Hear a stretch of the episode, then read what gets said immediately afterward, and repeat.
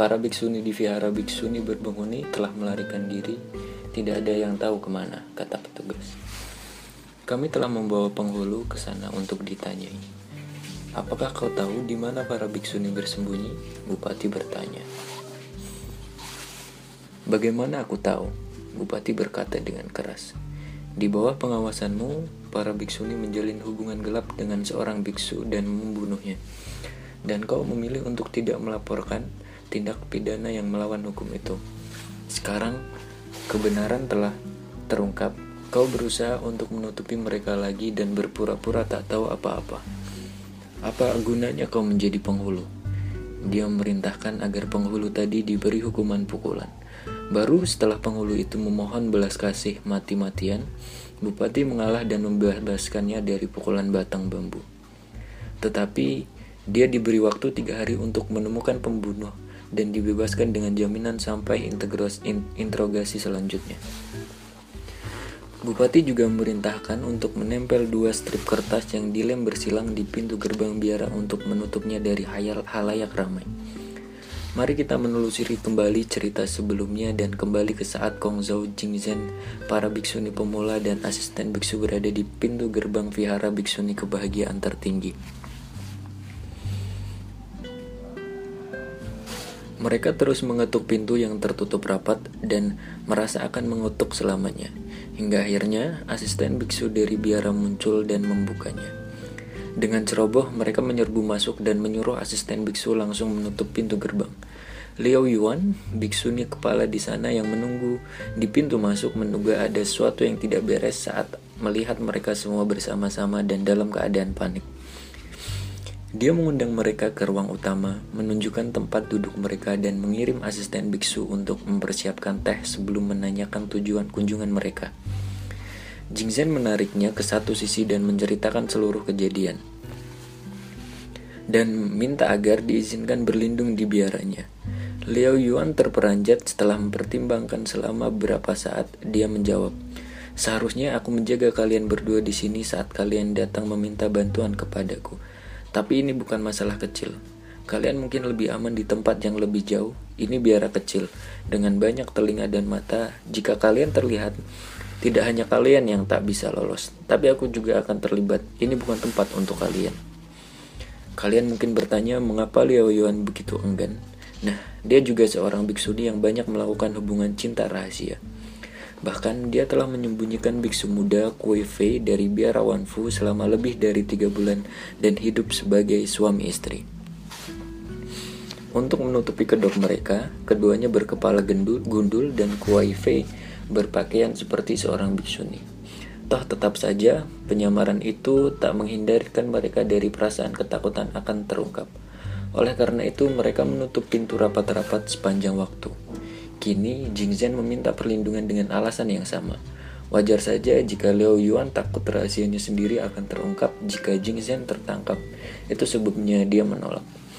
Karena ditolak, Gong Zhao dan teman-temannya saling memandang dengan cemas. Bingung apa yang harus dilakukan, Jing Zhen sebagai orang yang berpikir paling cepat ingat bahwa Liao Yuan menyukai uang. Dia kemudian mengambil beberapa keping perak dari lengan bajunya, memilih 2 sampai 3 tail dan berkata kepada Liao Yuan sambil menyerahkan perak, perak tadi. Kau bicara apa adikku? Semua itu mungkin benar, tapi semuanya terjadi begitu cepat. Kami tak punya kesempatan untuk mendiskusikan ke mana harus pergi. Dan sekarang, pada saat yang sangat menyedihkan, ke mana lagi kami berlindung? Demi persahabatan kita, tolong izinkan kami tinggal 2-3 hari di sini. Kami akan pergi ke tempat lain setelah semuanya berakhir. Kepingan kecil perak ini untuk membantu meringankan pengeluaranmu. Benar saja, begitu melihat uang, Liao Yuan lupa apa yang dipertaruhkan. Jika hanya dua atau tiga hari itu tidak apa-apa, janjinya. Tapi bagaimana mungkin aku boleh mengambil uangmu? Jingzhen menjawab, seharusnya kami tidak boleh mengganggumu. Bagaimana mungkin kami membuatmu mengeluarkan biaya tambahan? Setelah berpura-pura menolak, akhirnya Liao Yuan mengambil uang perak tadi dan membawa seluruh rombongan ke dalam untuk bersembunyi. Biksu muda Kufei yang mendengar dari asisten biksu bahwa lima tamu itu berasal dari vihara biksuni berpenghuni, dan bahwa mereka semua cukup cantik bergegas keluar untuk melihat. Ketika dia berlari dan bertukar sapa dengan mereka, Jingzhen yang, yang mengamatinya dengan teliti dan tak mengenali bahwa orang yang ada di hadapnya adalah seorang laki-laki bertanya kepada Liao Yuan. Adik ini dari mana? Mengapa aku tidak pernah melihat sebelumnya? Liao Yuan menjawab dengan berbohong. Dia seorang pendatang baru yang baru dicukur. Itu itu sebabnya kau tidak kenal.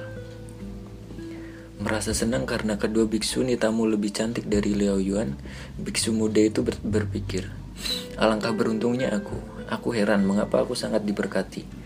Karena surga telah mengirimkan gadis-gadis yang cantik ke sini. Biarlah kami, biarlah kau ambil mereka juga dan kunikmati mereka secara bergantian. Selama makan malam, selama makan makanan vegetarian yang disajikan Liao Yuan untuk menghormati mereka, Jing Zhen dan Kong Zhao nyaris tak bisa duduk diam. Pikiran mereka melayang ke tempat lain, telinga mereka serasa terbakar. Kelopak mata mereka berkedut dan tak ada nafsu makan. Sore harinya mereka minta kepada Liao Yuan agar mengirim asisten biksuninya ke biara untuk mengetahui perkembangannya di sana. Sehingga mereka bisa menyusun rencana untuk hari depan. Liao Yuan segera melakukan apa yang mereka minta. Selaku orang yang jujur dan tak tahu apa-apa tentang apa yang terjadi, asisten biksu langsung pergi ke vihara biksuni berpenghuni dan melihat sekeliling. Saat itu penghulu kampung sedang menyegel gerbang bersama pengikutnya atas perintah bupati. Acuh tak acuh terhadap nasib biksuni tua yang tengah sekarat, mereka merentangkan dua strip kertas penyegel secara menyelang di gerbang. Tepat pada waktu akan kembali, mereka melihat seorang tua berkeliran di sekitar mereka melihat seorang tua berkeliaran di sekitar. Curiga bahwa dia adalah mata-mata, mereka maju dan berteriak.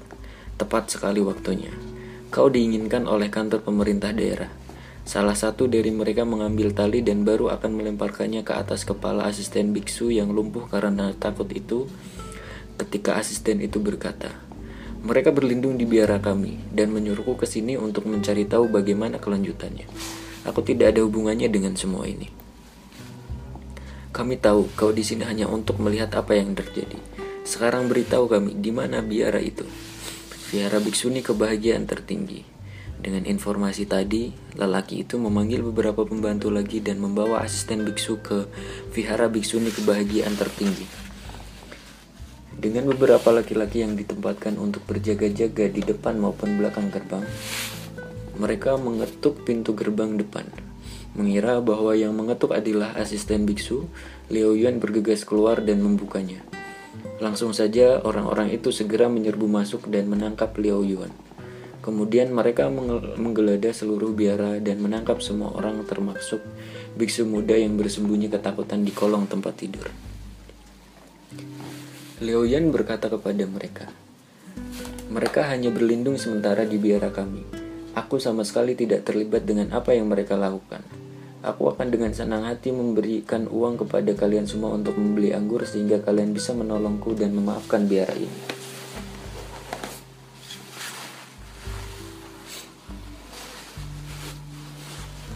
Itu tidak akan terjadi, seru laki-laki itu. Bupati kita bukan orang bodoh. Jika, di, jika dia tanya di mana kami menangkap mereka, apa yang akan kami katakan? Kami tidak tahu apakah kau ambil bagian atau tidak, kau harus membela dirimu di persidangan nanti.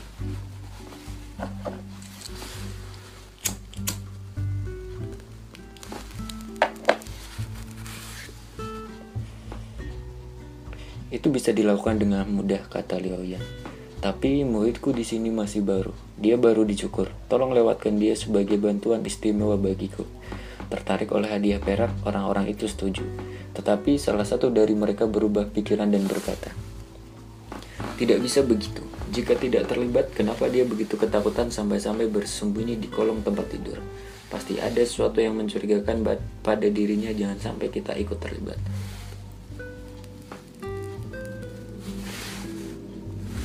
Para petugas sepakat dan mengikat mereka. Pria dan wanita, semuanya 10 orang, seperti serangkaian kue beras manis yang dimakan di festival kapal naga. Mereka dibawa keluar pintu gerbang biara ke arah kantor pemerintah Kabupaten Singa. Kemudian gerbang itu dikunci dan disegel di sepanjang jalan Leo Yuan mencela Jing Zhen karena telah melibatkan dirinya. Jing Zhen tidak berani menjawab sepatah kata pun sesungguhnya. Ketika daging kura-kura tua tidak mau lunak dimasak, pohon kebesaran yang tak bersalah ditebang untuk bahan bakarnya. Karena hari sudah sore dan bupati telah selesai dengan urusan hariannya, penghulu kampung membawa para tahanan ke rumahnya untuk malam itu.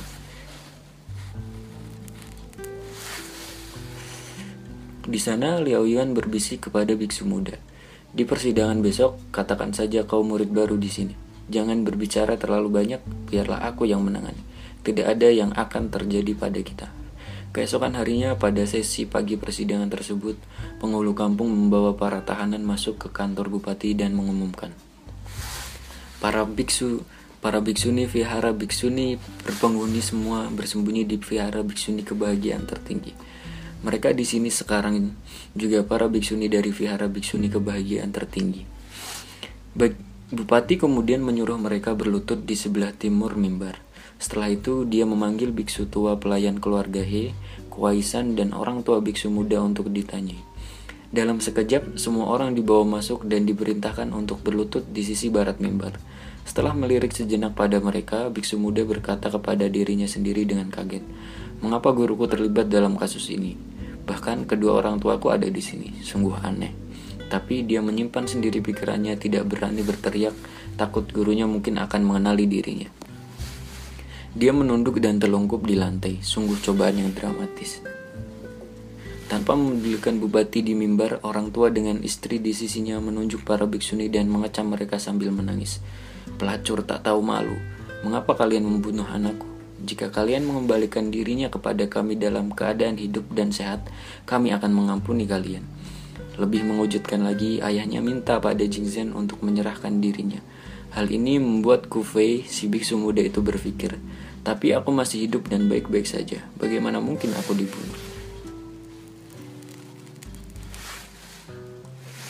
Percaya mereka adalah orang tua Hedaging, Jingzhen dan Kong Zhao tidak berani mengeluarkan suara.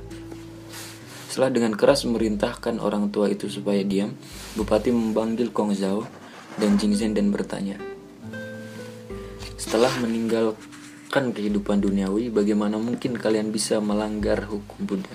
Semua berselingkuh dengan biksu dan kemudian membunuhnya. Katakan sejujurnya, atau kalian akan dikenakan siksaan. Mengetahui bertanya tidak pidana mereka, Jing Zhen dan Kong Zhao begitu takut hingga seluruh organ dalam mereka serasa berantakan. Pertanyaan bupati tentang biksu bukannya Hedaking lebih-lebih membingungkan mereka. Kefasihan lidah Jingsen yang seperti biasanya telah lenyap, seolah-olah bibirnya telah disegel dengan pernis dan lem ikan mentah. Tidak satu kata pun keluar dari mulutnya. Penggambaran yang bagus tentang Jingsen. Setelah bupati bertanya empat atau lima kali, dia baru bisa menjawab. Saya tidak membunuh biksu muda itu, bupati membentak. Kau membunuh biksu Kuifei dari biara Wanfa dan dikubur di halaman belakang. Beraninya kau menyangkal, kenakan penjepit padanya.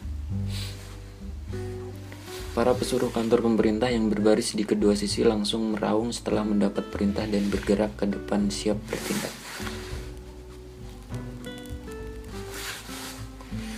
Menyadari bahwa bupati telah mengira mayat itu adalah Kufei, dan terus mencecar dan menyidik masalah tersebut, Layuan sangat terkejut karena tuduhan tersebut membawa nama Koefe yang memiliki hubungan dengannya. Tubuhnya gemetar tanpa sadar. Pikirannya bagaimana semua ini bisa terjadi. Mereka menemukan mayat Tuan He, bukannya bertanya tentang itu justru mencecar sesuatu yang tidak berhubungan dengan kematian Tuan He. Sungguh aneh. Karena tak tahu ujung pangkal masalah ini, dia mencuri pandang pada biksu muda yang kini tahu kedua orang tuanya keliru dan sedang memandang padanya juga dengan gelisah. Jingzhen dan Kong Zhao yang memiliki kulit yang lembut dan mulus tentu saja tak sanggup menahan siksa. Begitu penjepit dikenakan pada mereka, mereka pasti jatuh pingsan. Maka mereka berteriak, Yang mulia, tolong hentikan penyiksaan ini, kami akan mengaku. Batu memerintahkan para pesuruh agar melepaskan tangan mereka sehingga ia bisa mendengarkan pengakuan. Kedua biksuni itu berkata secara bersamaan, Yang mulia, yang dikuburkan di halaman belakang itu bukan biksu tetapi Tuan He, mahasiswa perguruan tinggi kekaisaran. Mendengar kata-kata tersebut, pelayan keluarga He dan Kuaisen bergerak mendekat dengan posisi masih berlutut agar bisa mendengar lebih baik. Bupati bertanya, jika itu Tuan He, mengapa kepalanya dicukur? Kemudian para biksu ini memberikan semua rincian tentang kunjungan Hedaking ke biara biksuni sebagai pelancong hubungan terlarang mereka, rencana pencukuran rambut dan mendadaninya seperti seorang biksuni. Kematiannya karena sakit serta penguburannya mendapati pengakuan mereka cocok dengan keterangan pelayan keluarga He. Hari sebelumnya, Bupati akhirnya percaya bahwa semua itu benar. Bupati kemudian berbicara lagi. Jadi fakta tentang Tuan He telah terungkap. Lalu di mana biksu itu bersembunyi? Ceritakan semuanya. Kedua biksu ini berkata sambil menangis, "Soal itu kami tidak tahu. Dalam hal ini kami tidak bisa mengakui kesalahan tersebut sekalipun kami dipukuli sampai mati." Sadar kedua biksu ini tersebut memang tidak terlibat dalam kasus biksu, Bupati memanggil Yaoyan dan biksu muda dan berkata, Kalian menyembunyikan Jingzhen dan Kong Zhao di biara, jadi kalian tentu bekerja sama dengan mereka. Kenakan penjepit pada mereka juga. Kedua biksu ini telah mengakui kejahatan yang telah mereka lakukan pada Tuan sehingga tidak terkait dengan keberadaan Koi Fei. Hal ini memudahkan Liao Yuan dengan tenang dia berkata, Yang mulia, tidak perlu menggunakan siksaan. Izinkan saya menjelaskan. Jing Jian dan yang lainnya berbohong kepadaku ketika mereka datang ke biara hari itu. Mereka mengatakan bahwa mereka telah diperas dan karena itu mereka ingin tinggal bersama saya selama beberapa hari. Itu sebabnya saya membiarkan mereka, yang seharusnya tidak boleh saya lakukan. Saya sama sekali tidak mengetahui perbuatan haram mereka. Sambil menunjuk kepada biksu muda, dia melanjutkan, ini muridku yang baru saja bergabung dalam barisan Buddha. Dia tidak pernah melihat Jingxian dan yang lain sebelumnya. Apalagi sekalipun yang mulia tidak mengetahui tindakan memalukan yang merusak reputasi vihara. Itu saya sendiri yang akan maju untuk menelanjangi perbuatan mereka. Begitu mendengar perbuatan hina tersebut, bagaimana mungkin saya bermimpi memberikan tempat berlindung kepada orang-orang ini setelah perbuatan mereka terungkap? Tolong beri pertimbangan yang baik terhadap pembelaan saya ini yang mulia. Terkesan dengan argumen Bupati Terkesan dengan argumennya, Bupati berkata sopan. Kata-kata bagus, kuharap kau tahu apa yang kau maksud. Setelah itu, dia menyuruhnya mundur ke satu sisi. Kemudian Bupati memerintah agar Kong Zhao dan Zizen masing-masing diberi 50 pukulan batang bambu. Dia dua biksuni pemula dari sayap timur masing-masing 30 pukulan dan dua asisten masing-masing 20 pukulan. Mereka dipukul sampai kulit dan otot mereka robek dan darah mengalir setelah pemukulan selesai, Bupati mengambil puasnya dan menuliskan hukumannya. Kong Zhao dan Jing Zhen dijatuhi hukuman mati sesuai dengan undang-undang untuk rencana bejat mereka yang menyebabkan kematian. Kedua biksuni pemula sayap timur dijatuhi hukuman yang lebih ringan yaitu dicambuk 80 kali dan dijual sebagai pelayan oleh pemerintah. Kedua asisten biksu juga harus dijual sebagai pelayan oleh pemerintah. Kedua asisten biksu juga harus dicambuk karena tidak melaporkan perbuatan yang salah. Vihara biksuni berpenghuni tempat kebejatan itu terjadi harus dirobohkan dan tanahnya disita sebagai milik pemerintah. Adapun Liao Yuan dan muridnya meski tidak tahu tentang kejahatan tersebut memberikan perlindungan yang aman bagi para pelaku kejahatan, maka diharuskan membayar denda untuk mengganti hukuman cambuk. Sedangkan biksu di pemula di saya barat kembali ke hidup ke kehidupan duniawi karena Heda King mati karena dosa-dosanya sendiri, kasusnya diputuskan untuk ditutup. Peti matinya akan dikuburkan kembali dengan baik oleh keluarganya. Semua pihak menandatangani surat keputusan hukum. Karena ternyata mayat itu bukan anaknya, timbul amarah dan kebencian di hati orang tua biksu muda. Mereka bergerak lebih dekat kepada bupati dengan lutut mereka dan mengajukan permohonan agar biksu tua mengembalikan anaknya. Menanggapi tuduhan orang tua biksu muda, giliran biksu tua mengatakan bahwa biksu muda telah mencuri dari biara dan menyembunyikan barang curiannya di rumah dan menuduh ayahnya melemparkan tuduhan palsu terhadap dirinya. Karena keduanya saling melontarkan kata-kata panas, Bupati tidak mampu mengambil keputusan. Meski andaikan biksu tua, tua telah membunuh orang muda itu karena tidak ada jejak korban, tidak ada kasus.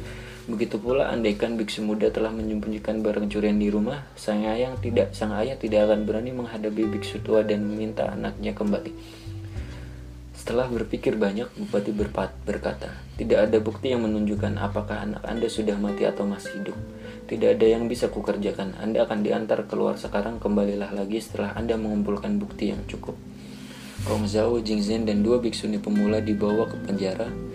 Liao Yan, biksu Kue Fei, dan dua asistennya dibebaskan dengan jaminan. Biksu tua dan orang tua Kue Fei diantar oleh petugas yang telah menjaga mereka sebelumnya untuk mencari bukti keberadaan Kue Fei.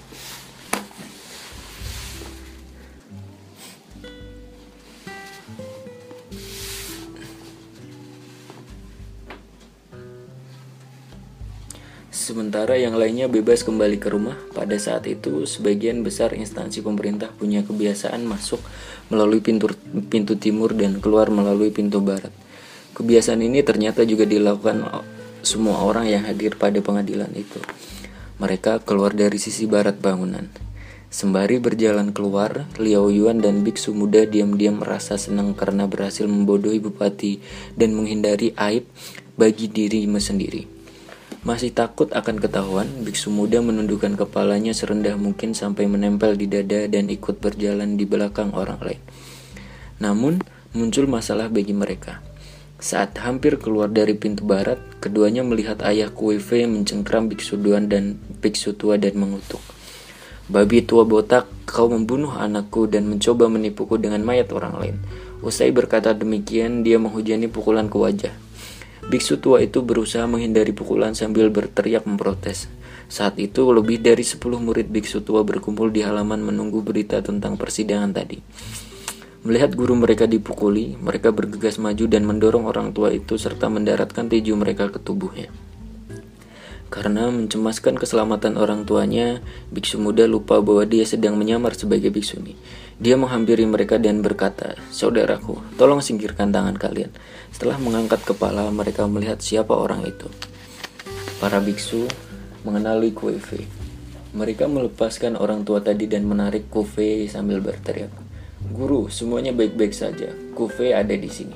Pengawal yang mengawal Kufe dan tidak tahu apa-apa berkata, dia seorang biksuni dari biara kebahagiaan tertinggi. Aku bertanggung jawab membebaskannya dengan jaminan. Anda keliru. Salah satu biksu berkomentar, "Oh, jadi dia menyamar sebagai biksuni dan telah bersenang-senang di dalam biara sementara, gurunya menderita karena dia." Setelah menyadari bahwa mereka melihat seorang biksu, meledaklah tawa mereka semua. Sementara Liao Yuan menggerang putus asa, dia menjadi pucat pasi. Biksu tua bergegas menerobos kerumunan, menangkap Kuife dan memberinya empat hingga lima tamparan di wajahnya secara beruntun.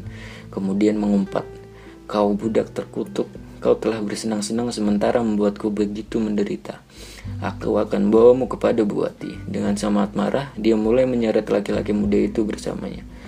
Melihat anaknya hidup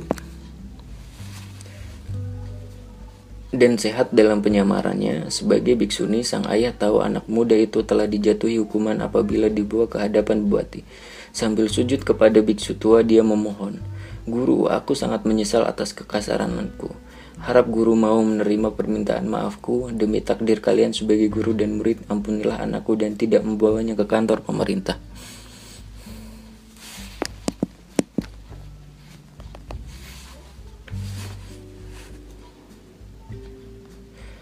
Karena telah menerima penghinaan begitu banyak darinya, biksu tua tak mau dengar permohonan orang tua itu dan terus dan terus menyeret anak muda tadi sepanjang jalan ke kantor bupati.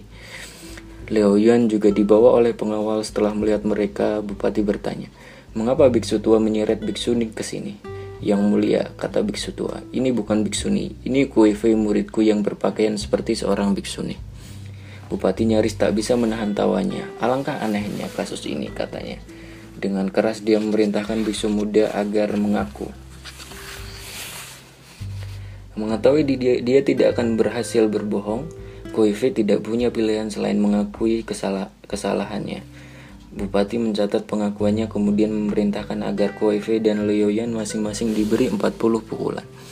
Kuefe dijatuhi hukuman buang dan Liuyan dijual sebagai pelayan oleh pemerintah kemudian vihara kebahagiaan tertinggi dirobohkan.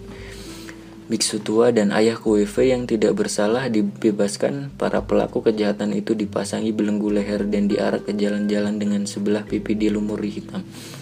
Pasangan tua tadi tak bisa berbicara apa-apa tentang perbuatan anaknya yang melanggar hukum.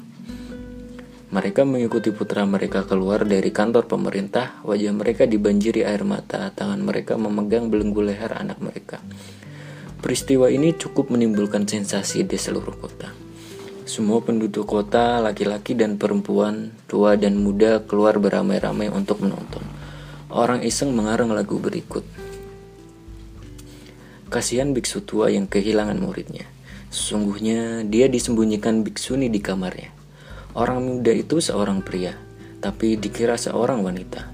Demi seorang biksuni palsu, seorang biksu asli telah terlibat.